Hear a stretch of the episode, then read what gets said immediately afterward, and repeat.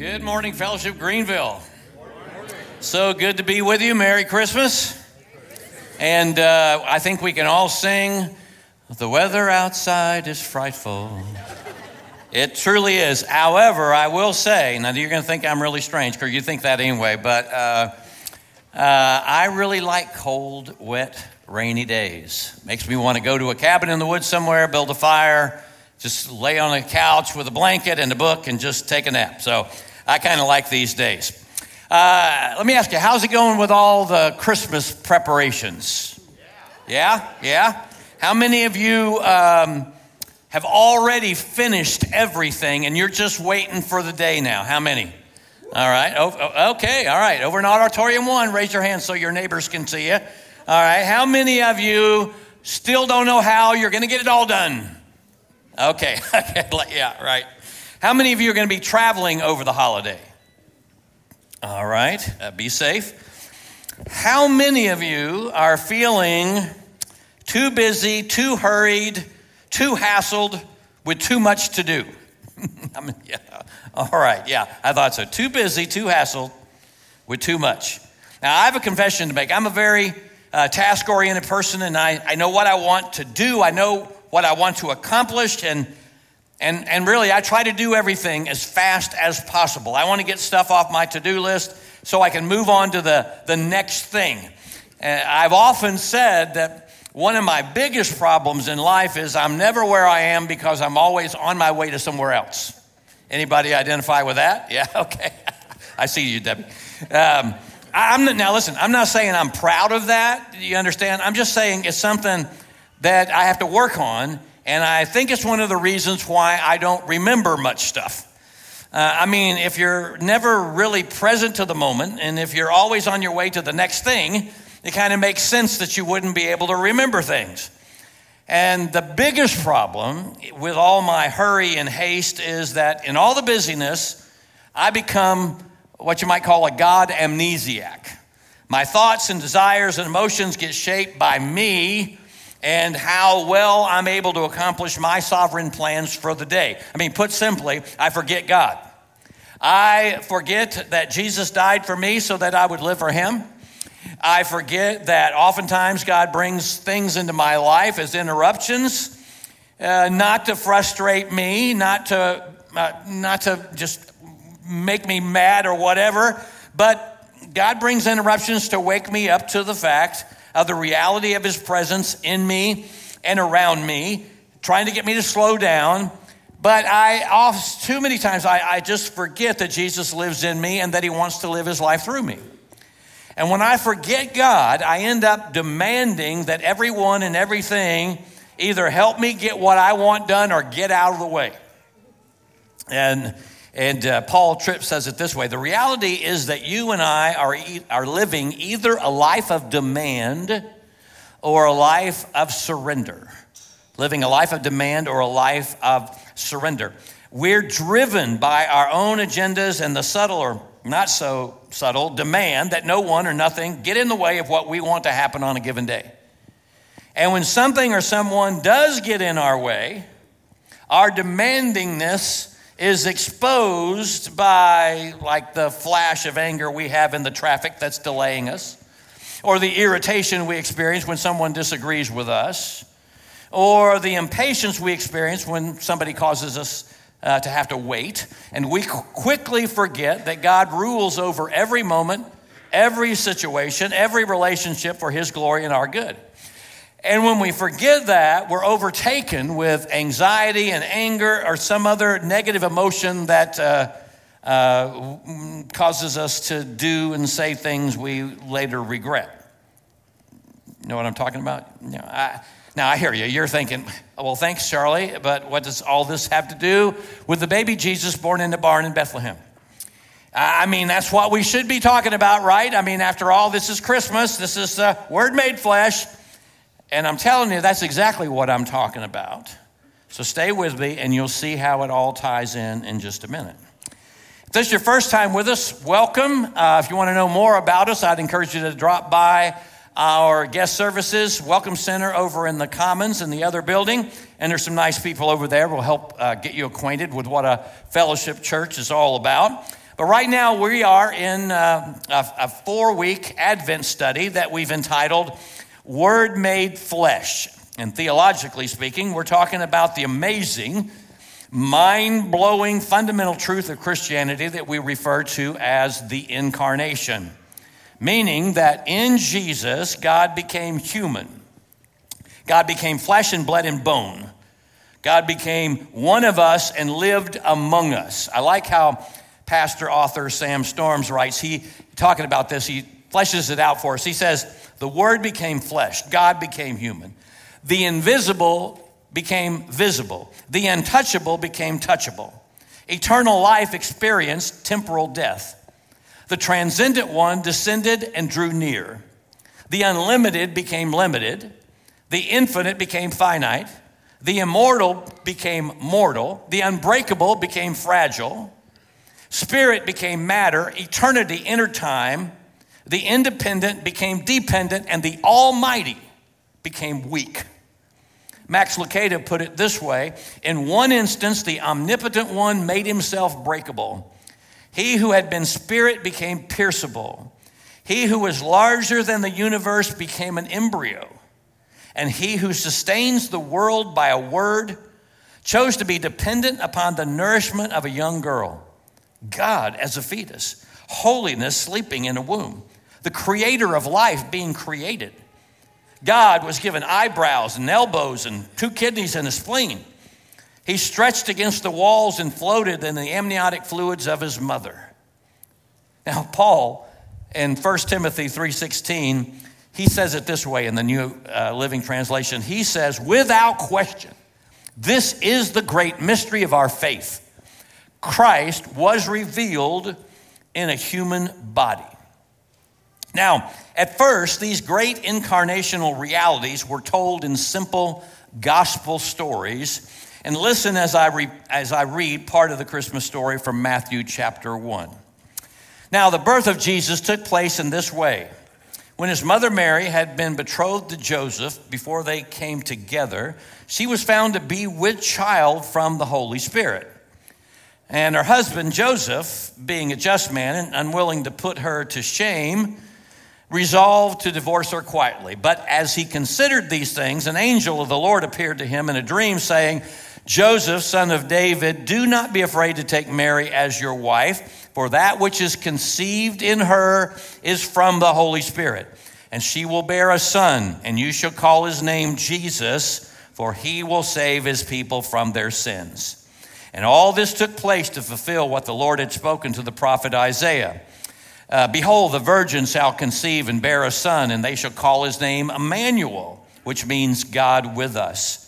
And when Joseph woke from sleep, he did as the angel of the Lord commanded. He took Mary as his wife, but he knew her not until she had given birth to a son, and he called his name Jesus.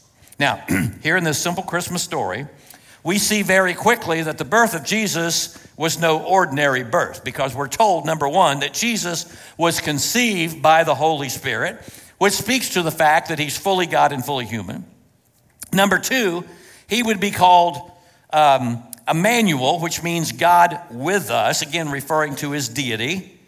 And three, uh, his human name would be Jesus, meaning the one who saves us from our sins, which is something only God can do and that is to forgive us and save us from our sins. Now, we just sang about it, right?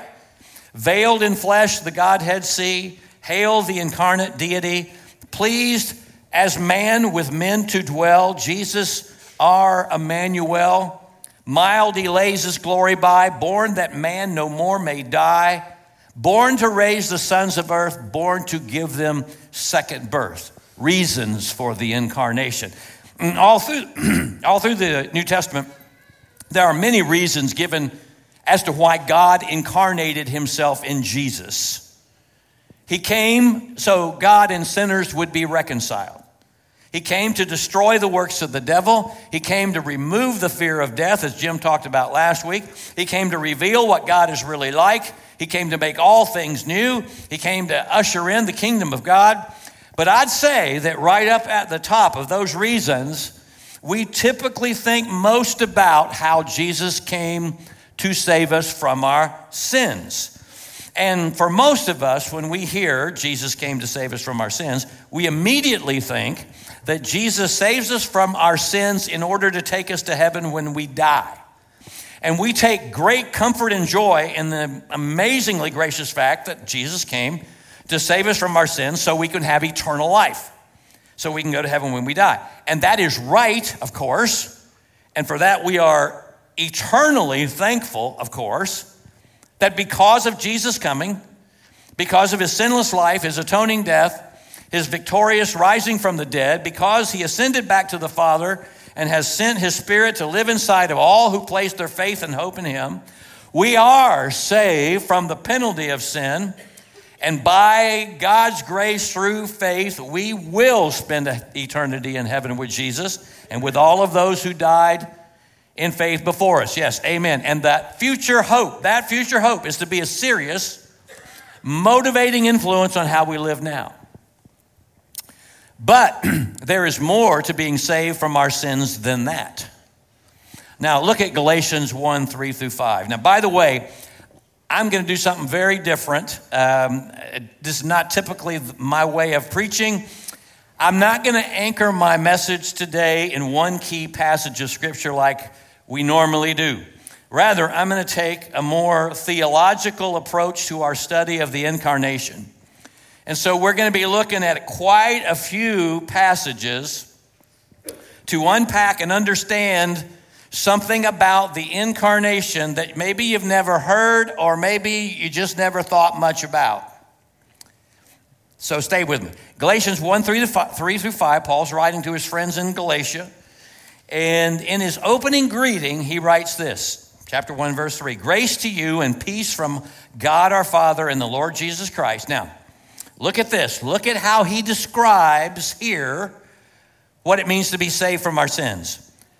Jesus, who gave himself for our sins to deliver us from this present evil age. This present evil, he, Jesus gave himself for our sins. He died for our sins not just to forgive our sins so we can go to heaven when we die, but to save us right here, right now, from the sinful, self centered way of life in this present age.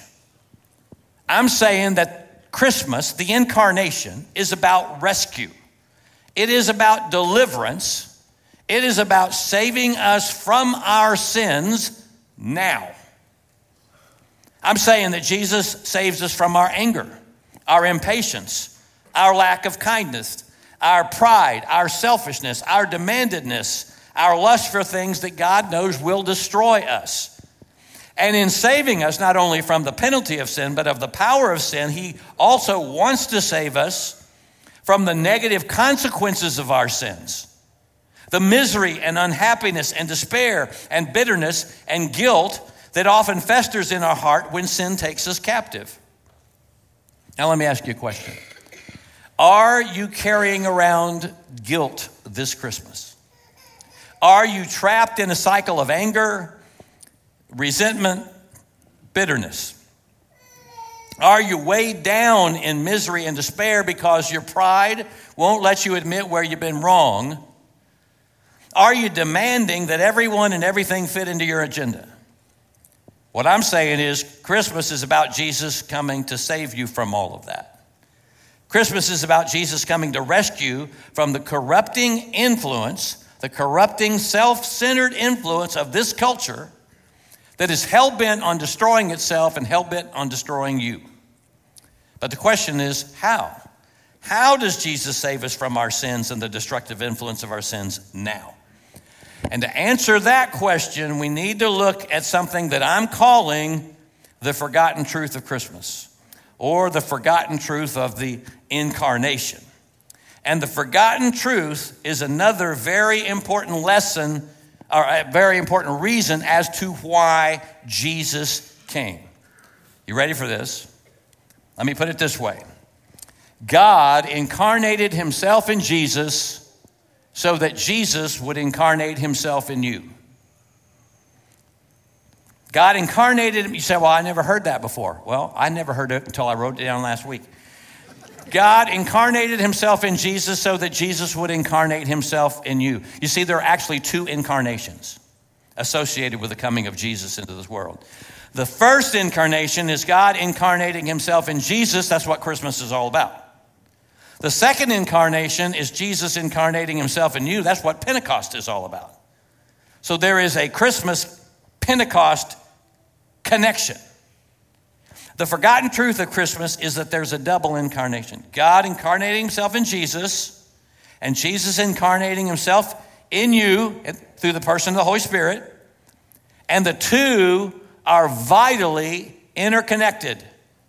That God incarnated himself in Jesus so that Jesus would be incarnated in you. You with me? Christianity is incarnational and it cannot be understood outside of that reality.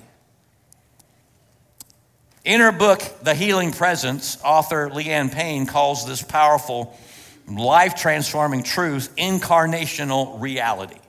And by that phrase, she's talking about how the incarnation is to shape how we live each day, how we are to wake up every morning, how we go about our day, thinking, recalling to mind, another lives in me.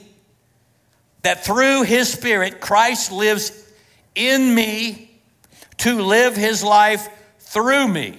One more time, slowly. Christ lives in you to live his life through you. And the Bible talks about this reality all the time. The, the New Testament, it's on almost on every page. It's just not, it's not said like this. But when you read John 15 and you read about abiding in Christ, that's exactly what we're talking about. Walking with God, being led by the Spirit, keeping in step with the Spirit. The fruit of the Spirit is, which means the fruit of Christ. It's, the, the fruit of the Spirit thing is not about love, joy, peace. I need to be more loving. Oh, Holy Spirit, help me be more loving. Help me. It's not, it's not that. It's Jesus is more loving. And when Jesus lives through me, his love and his joy and his peace and his patience and his kindness come through me.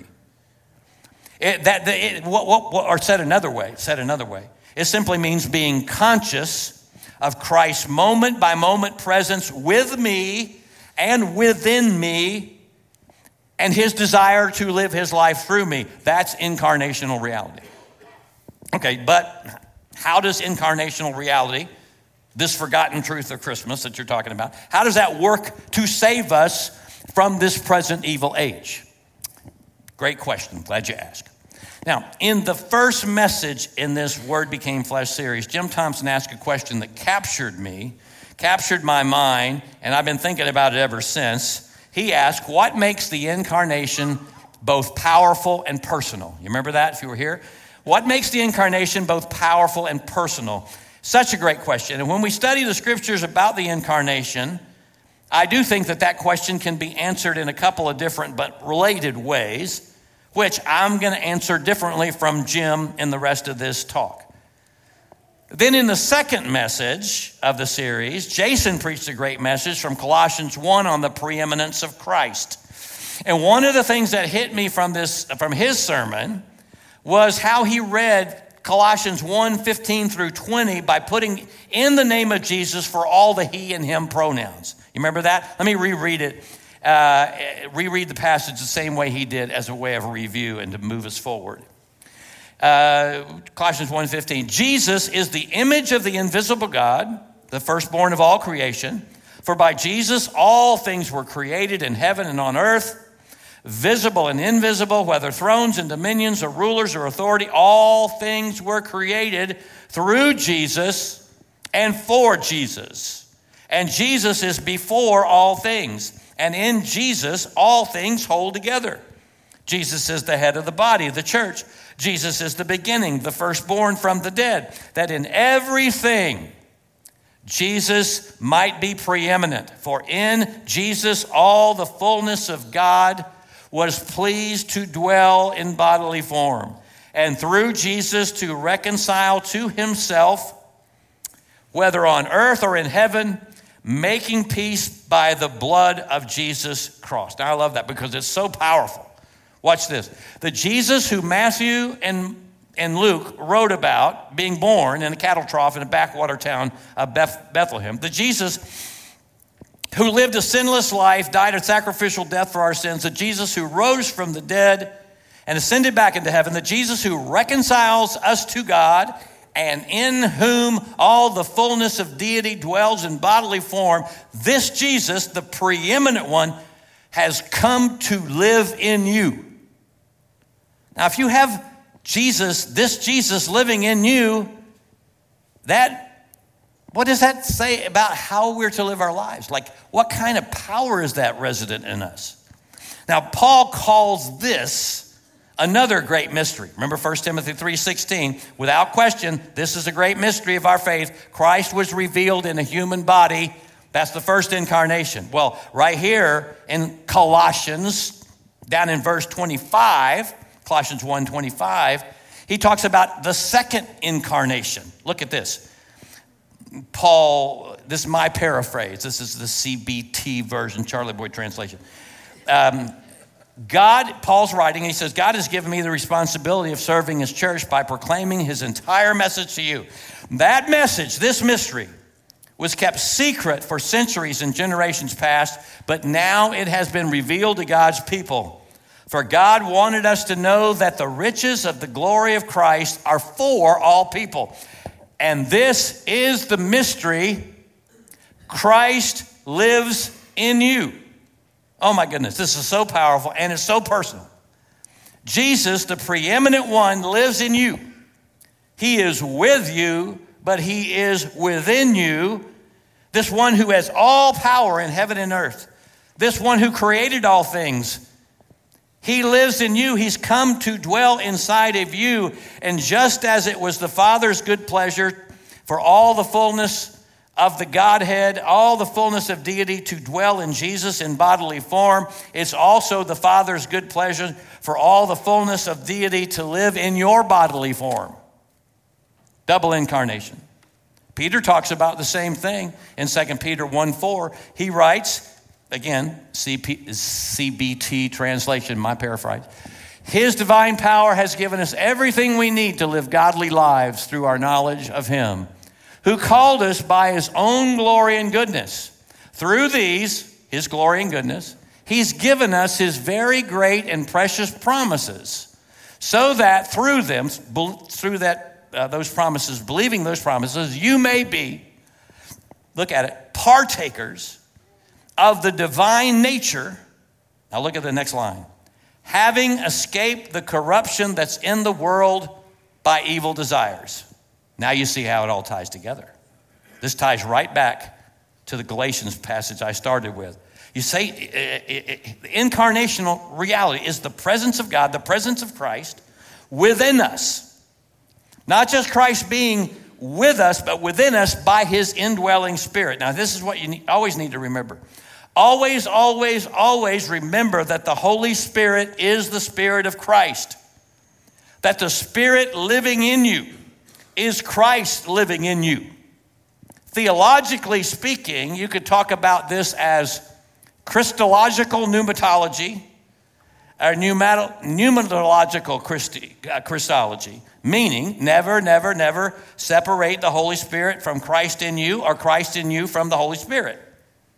Jesus talked about this in John chapter 14, verse 20. He was telling his disciples that he's getting ready to go back to his Father, and he says to them, I will not leave you orphans, I will come to you. He's talking about the Holy Spirit. I will come to you. And then in verse 20, he says, On that day you will realize that I am in the Father, and you are in me, and I am in you. That's the second incarnation right there. On that day, on what day? On the day we call the day of Pentecost. On that day, I will send from my Father my very own Spirit to live inside everyone who puts their faith in me. And on that day, you'll realize how everything I taught you ties together that I am in the Father and the Father is in me. You'll, say, you'll see how I am and have always been in the Father. That's the first incarnation. And you'll understand what it means for me to be, uh, for you to be in me and me to be in you. That's the second incarnation. And again, that is both powerful and personal. Now, my purpose in this message is that from this day forward, whenever you hear the word incarnation, you'll think of two incarnations, not just one. God incarnated himself in Jesus so that Jesus would be incarnated in you. John Calvin understood this. He wrote, The Son of God became the Son of Man and received what is ours. That's the first incarnation in which Jesus took our sin to himself.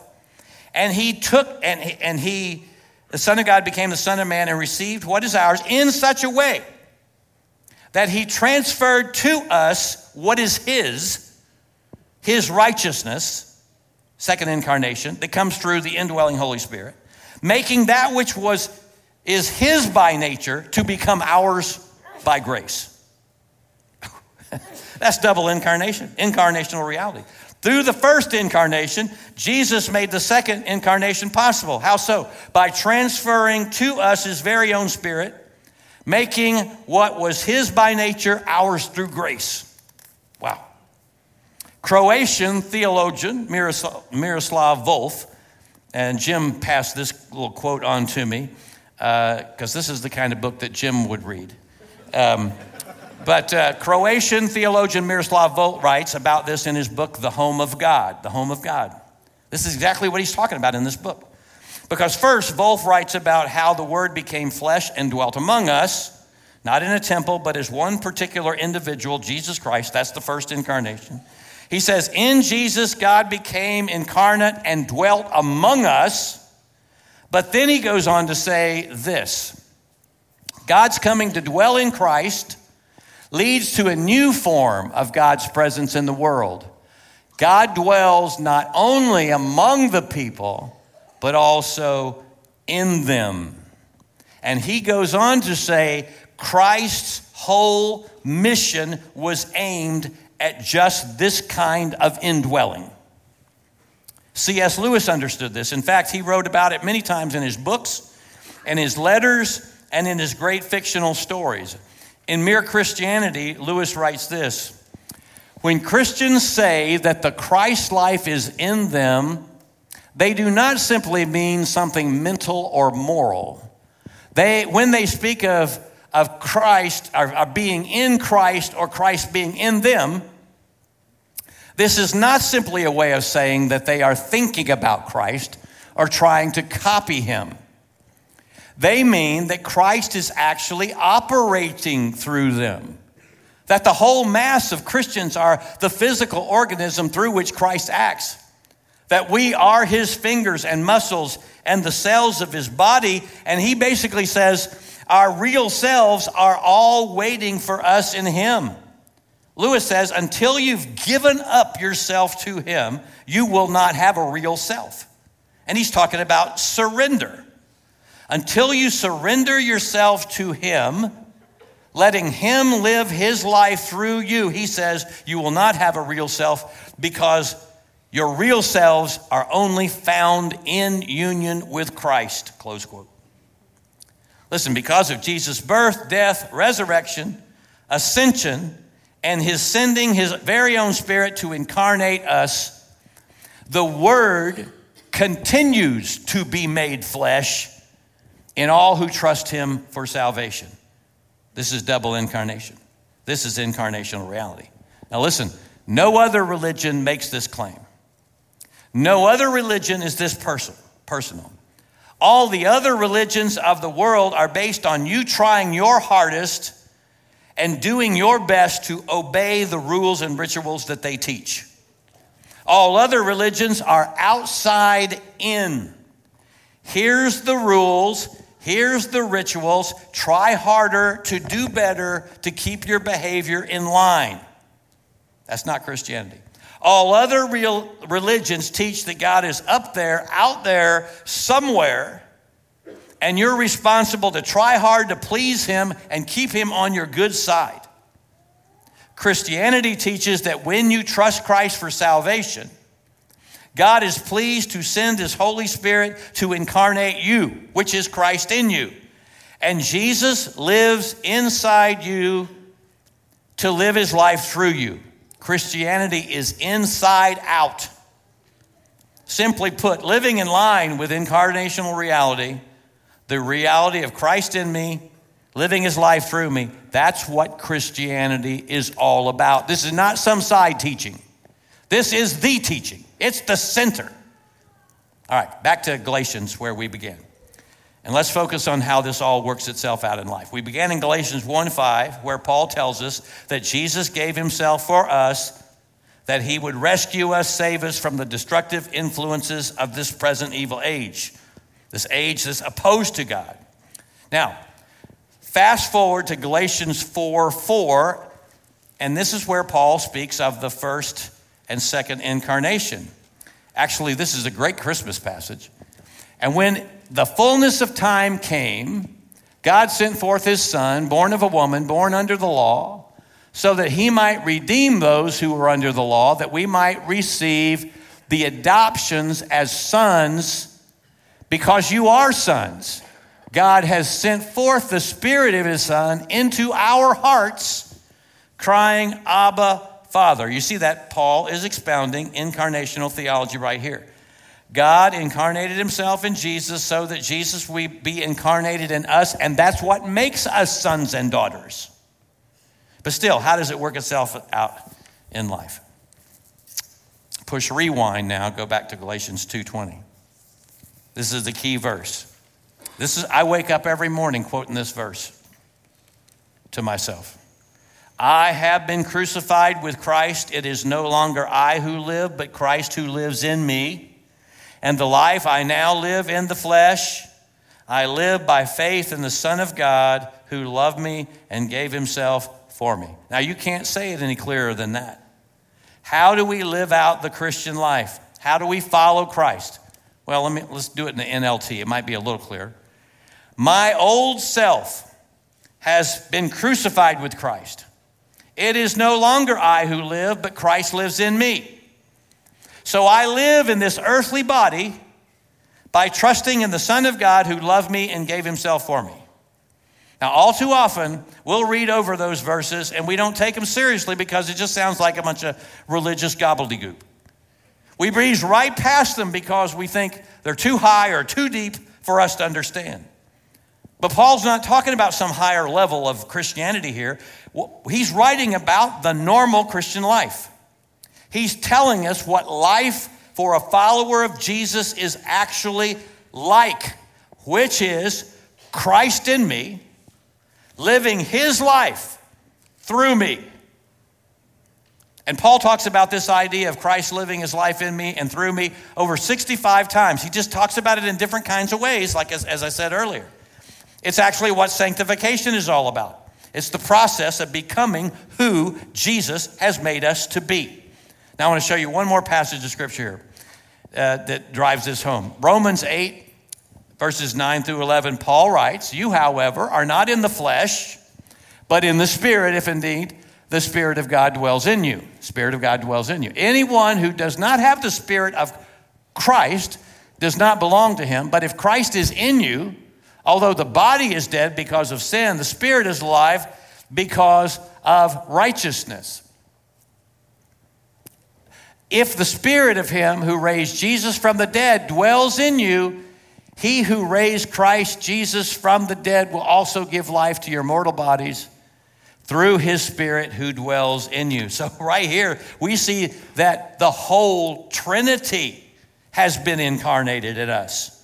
The Spirit of God is in us, verse 9. The Spirit of Christ is in us, verse 10. The Holy Spirit is in us, verses 9 and 11.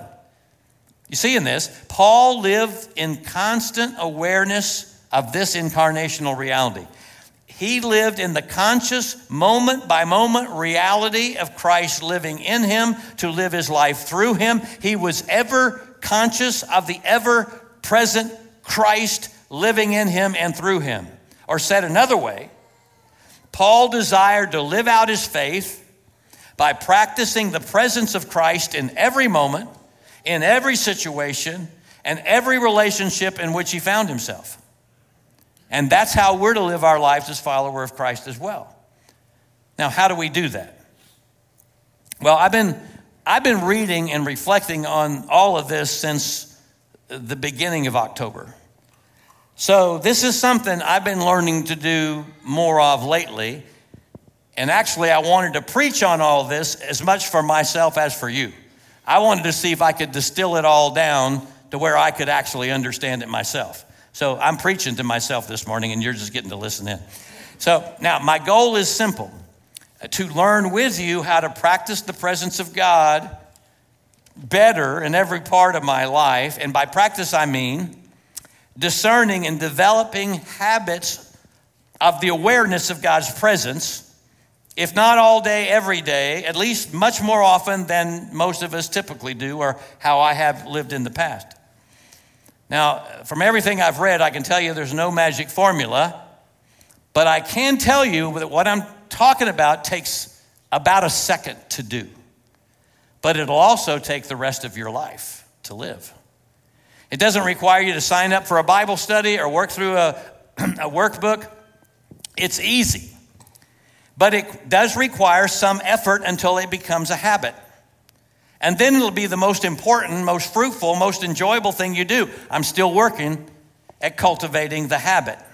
Now, if you want to dig more deeply into all of this, I recommend you get a copy of Ken Boa's book, Life in the Presence of God. It's a great book that unpacks what I'm calling incarnational reality and the forgotten truth of Christmas, but he doesn't use those terms.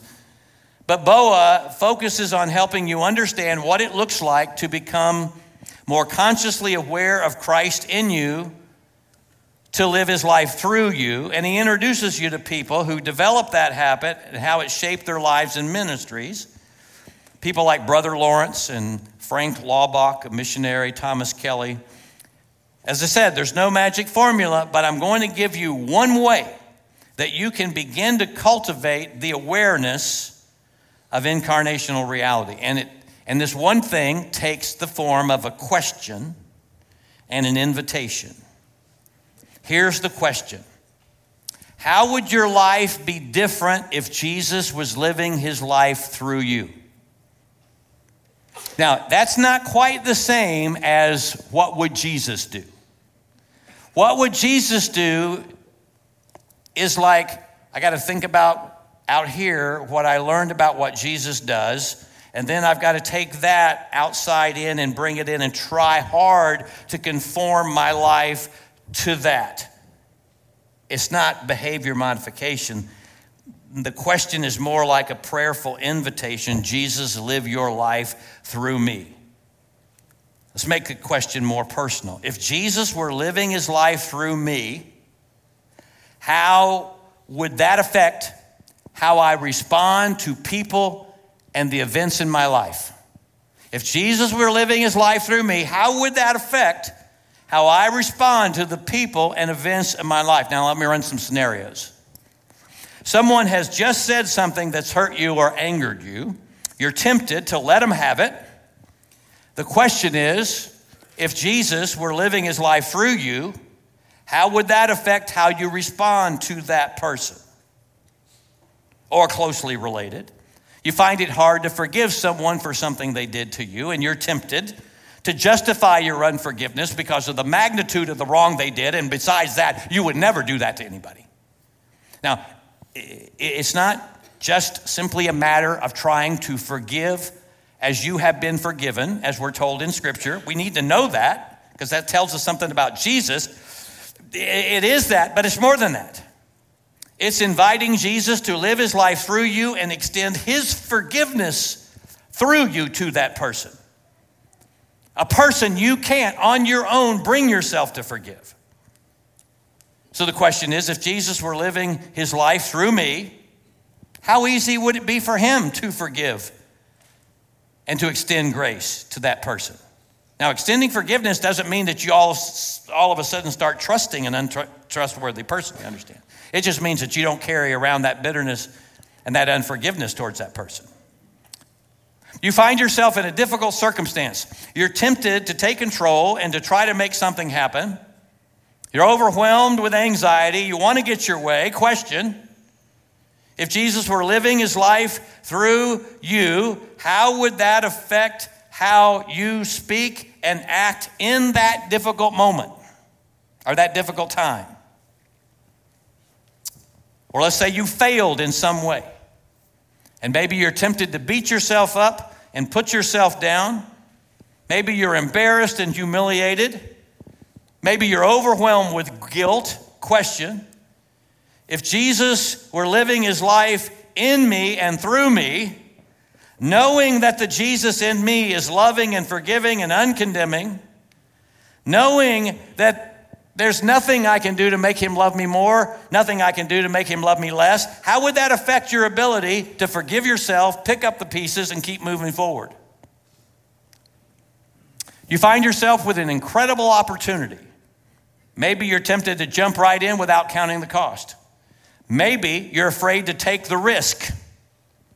Question is if Jesus were living his life through you, how would that affect how you evaluate opportunities?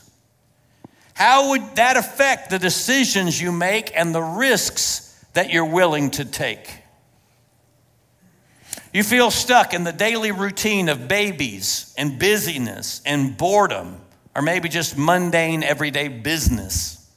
Question is if Jesus is living his life in you and through you, how would that affect how you think about the mundane, monotonous, unexciting parts of your life. If he were living his life through you, would it not be possible to experience joy and contentment in unexciting times? God brings someone across your path who needs your help. You're tempted to look the other way. You're tempted to think, well, they got themselves into this mess, they can get themselves out. But then the question is if Jesus was living his life through me, how would that affect how I relate to this person or how I think about this person? How does Jesus think about a person like this? You hear a sermon about living on mission with Jesus, and you think, yeah, I know I should live on mission with Jesus. The Great Commission says I should, and Jason says I should. I'll try harder to do better. But by next Sunday, you've forgotten all about that. And besides, this Sunday, the preacher gives you another list of things that you should do, and, then, and you feel overwhelmed. Question is if Jesus were living his life through you, if you were constantly inviting Jesus to live through you, how would that affect your interactions with your neighbor or your coworker or the people who you cross paths with every day? Or put, put it this way living on mission with Jesus would mean that he's living out his mission through you. Not you trying to trying harder to live on mission with him. Are you say, seeing this? This is a paradigm shift. And it all comes down to one thing. Are you willing or unwilling to let Jesus live his life through you? Are you willing to daily invite him to live his life through you. And as I said, I'm praying, I'm praying this every morning before I get out of bed, and I'm, and I'm, um, the effort is trying to just, uh, that one second of trying to recall and bring Jesus back into the picture and invite Jesus into this current moment and follow his lead. Because here's the deal. Here's the deal. If we don't practice the presence of Jesus like this, we will practice the corrupting influences of the world, the flesh, and the devil. The corrupting influences that Jesus came to save you from. Yeah, it takes effort to cultivate this mindset. It takes effort, but not the effort of trying to please God, not the effort of trying harder to do better to please God. The effort is to remember and keep recalling to mind that Christ lives in me to live his life through me. The effort is to not allow myself to become a God amnesiac and go about my day as if God has nothing to do with that day. The effort is to constantly invite Jesus to live his life through me right here, right now. I think it's exactly what Paul meant when he said, For me to live is Christ. For me to live is Christ. For me to live is for Christ to live in me, living his life through me. For me to live is Christ. That's exactly what that means. Now, I'm just going to invite you to bow your head, and I'm going to give you just a, a quiet moment to begin to cultivate the mindset of living in conscious awareness, moment by moment conscious awareness that Jesus lives in you to live his life through you. I'm going to invite you to invite Jesus into this moment simply by praying, Lord Jesus, I do want you to live your life through me. Or Jesus, I don't know what all that actually means. But I'm trying I'm tired of trying harder to do better. Lord Jesus, I invite you to live your life through me. Right here, right now. And then when I walk out the door today, and as I go back into everyday life, each and every day, Lord Jesus, I want you to live your life through me. And we'll give you all the glory and honor and praise you rightly deserve. And we pray this in your name. Amen.